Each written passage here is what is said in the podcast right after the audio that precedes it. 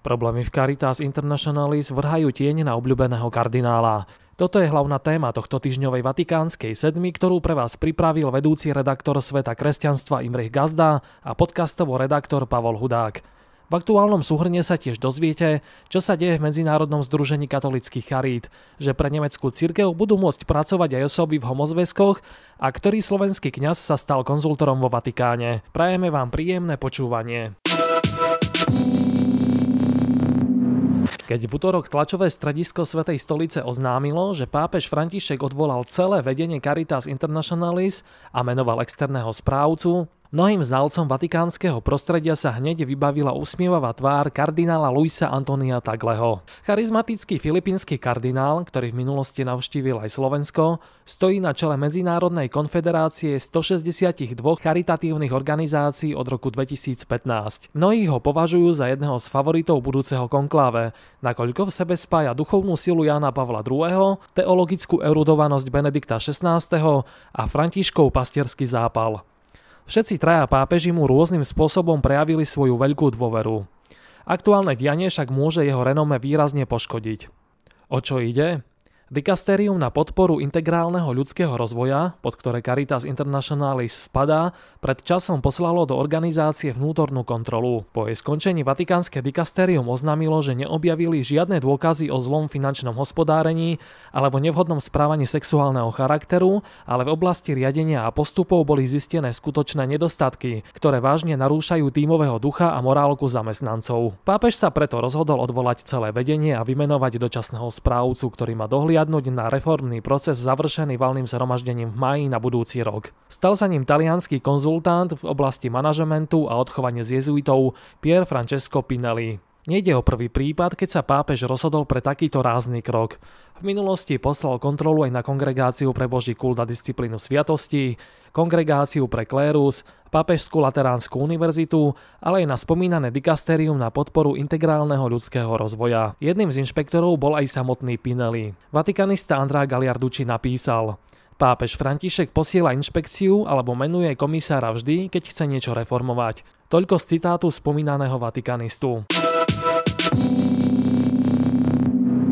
O Caritas Internationalis, ktorá vznikla v roku 1951, sa pritom počas poslednej dekády hovorí až príliš často. Štátny sekretariat Svetej stolice najprv v roku 2011 neschválil predlženie mandátu generálnej tajomníčky. Dôvodom mal byť jej nejednoznačný postoj k tomu, že medzinárodné organizácie nesmú podporovať vykonávanie potratov, sterilizácií, eutanázií či používanie antikoncepcie. V nasledujúcom roku bol upravený štatút Caritas v duchu encykliky Benedikta XVI Caritas in Veritate a v roku 2020 boli aktualizované aj jej stanovy. Zdá sa, že po zmene litery sa chce teraz pápež František pokúsiť aj o zmenu ducha organizácie.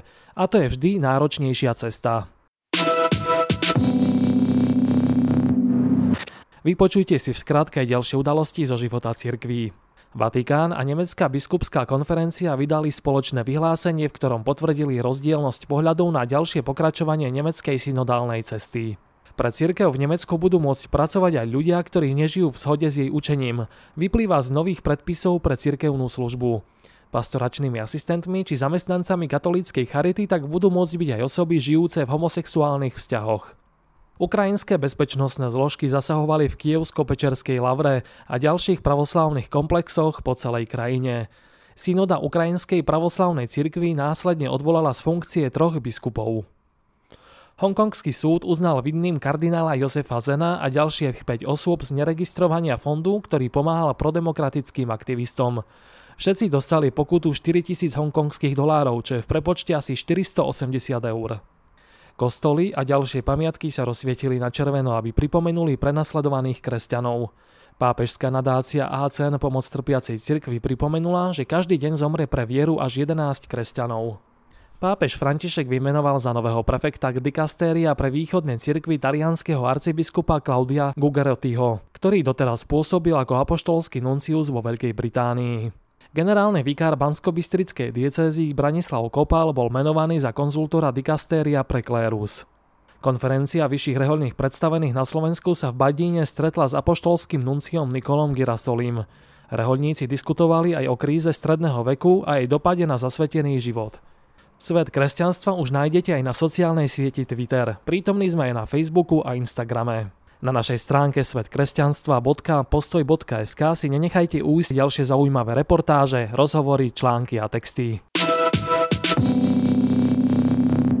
V dnešnej vatikánskej sedme vám ponúkam aj tip na advent – ak ešte neodoberáte naše denné zamyslenia nad Božím slovom z pera Jozefa Husovského, začiatok adventu je ten správny čas to zmeniť. Každé ráno sa môžete vo svojej e-mailovej schránke tešiť na krátku, no zároveň hlbokú a inšpiratívnu úvahu, ktorá bude pre vás tým správnym duchovným impulzom do nového dňa. Navyše, na každú adventnú nedeľu Jozef Husovský pripravuje špeciálny text, ktorý vám pomôže urobiť ďalší dôležitý krok na ceste k Betlehemu. Prihlásiť sa na odber mini zamyslení môžete na našom webe.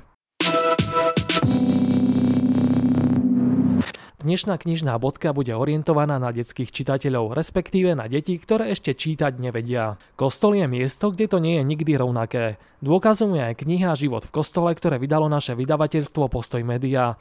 Táto kniha rodičov, no najmä ich deti hravou formou prevedie liturgickým rokom a jeho premenami. Príjemné ilustrácie zobrazujú to, čo dobre poznáme z každodenného života. Občasné vystrájanie detí, ubiehajúce myšlienky k futbalu počas Svetej Omše, ale aj smutné a radostné udalosti v živote veriacich. Hovorí o knihe mama a redaktorka denníka Postoj Mária Melicherová. Na začiatku knihy sa mali čitatelia zoznámia s jednotlivými členmi farnosti, ktorí ich budú sprevádzať jednotlivými liturgickými obdobiami, ako ich prežívajú vo svojom kostole. Presne takom, akým je možno aj ten váš. Prajeme vám požehnaný advent.